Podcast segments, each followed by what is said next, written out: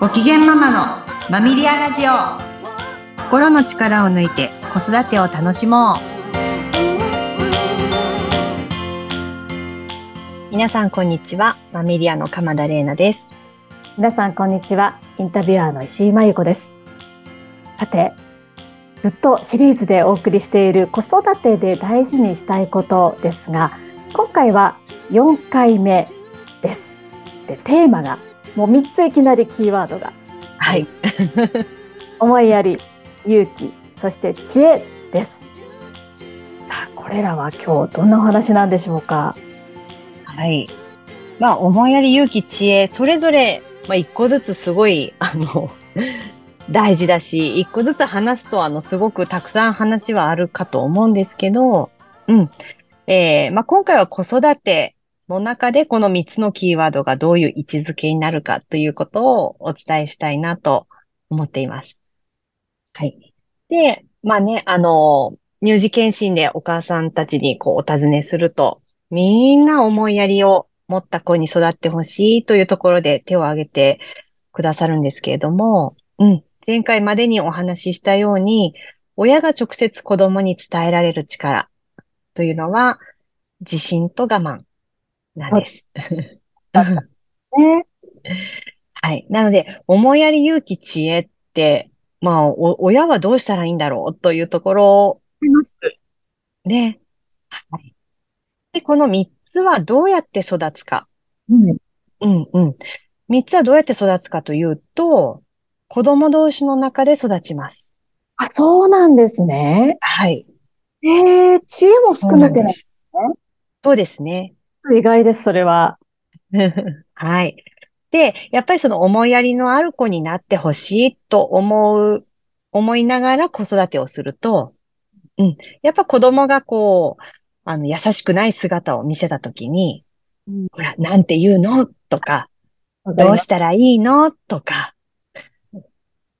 ね。やっぱあの、ちょっとこう、押し付けがましい 何かこう思いやりを求める言葉をかけてしまうですね。で、そうなると子供って分かってる。分かってるけど、自分がやりたいから貸さないだけであって。ああ。うんうん。だから言われると余計貸したくないです。あ、そうかそうか。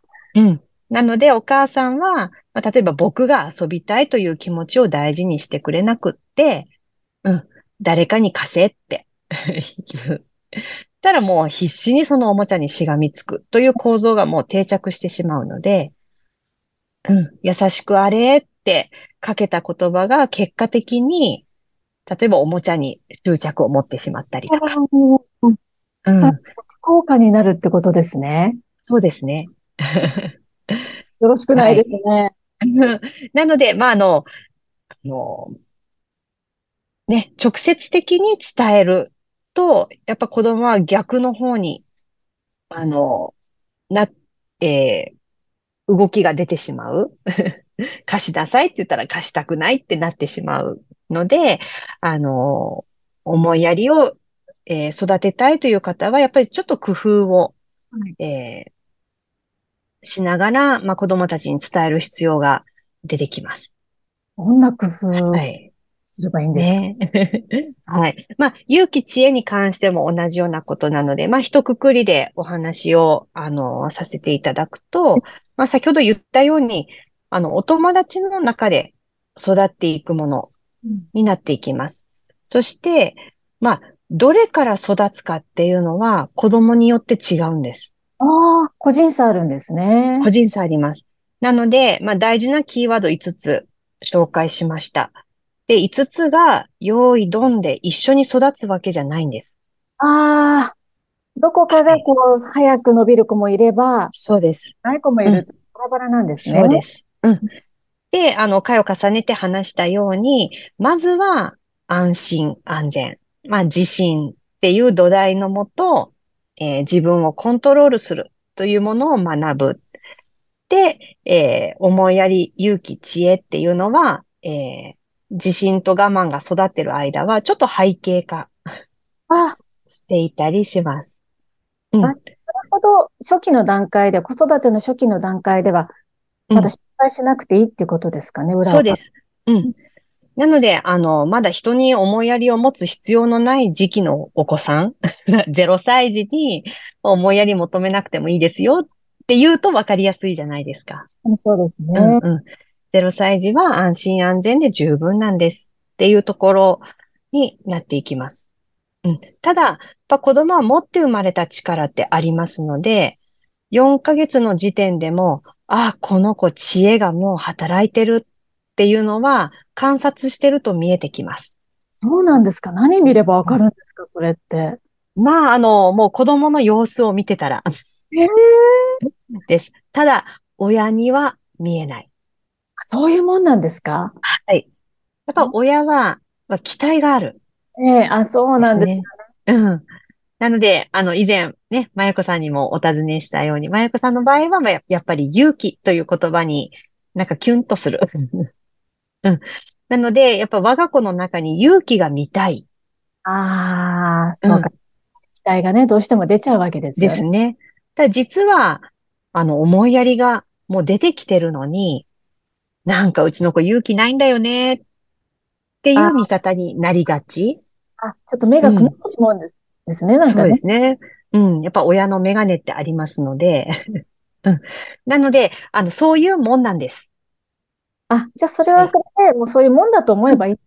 そうです。では、私、勇気が大事なんだって思えばいいだけなんです。うん。で、やっぱりいろんな人との触れ合いの中で、あの、まあ、お子さんすごく、なんか、ね、観察力ありますね、とか、うん、なんかいろんなものに興味持ってますね、って、声をかけられることで気づくことってたくさんあります。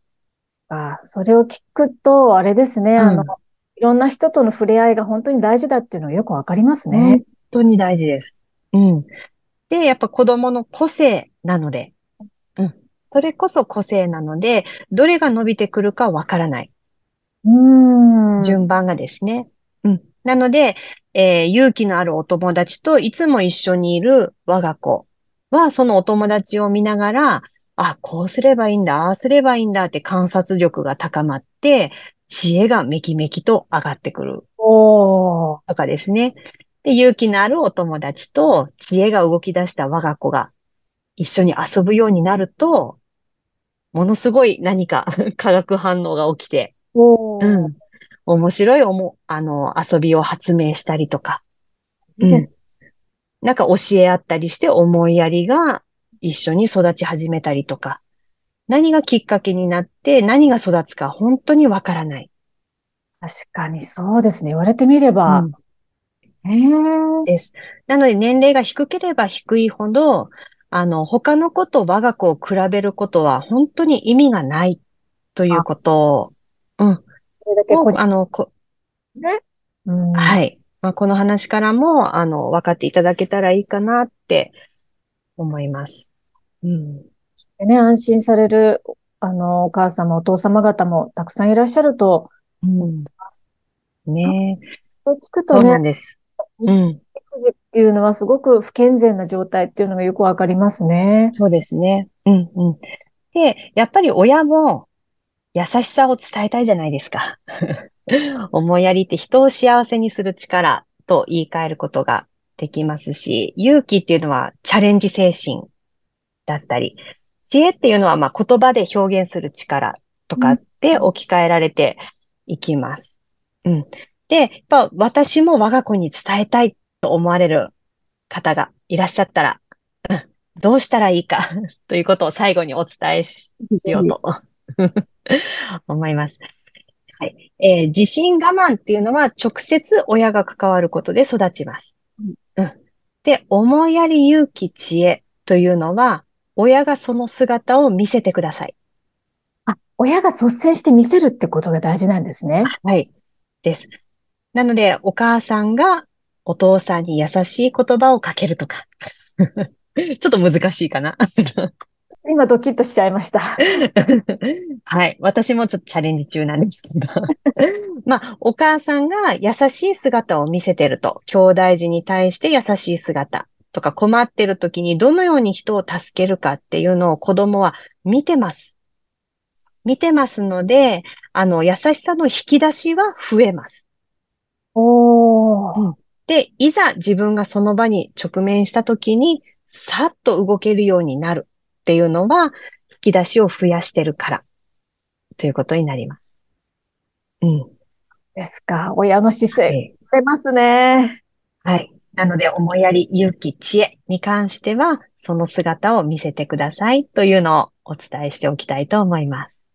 最後にこう大きな宿題を課せられたような宿題。気持ちになる。はい。まあいろいろ考えさせられましたが、本当に役に立つお話、今日もいっぱい聞くことができました。ありがとうございます。はい。ありがとうございます。の最終回になりますよね。で、はい予告をしますと、気づいたところがスタートということですので、また次回も楽しみになさってください。はい。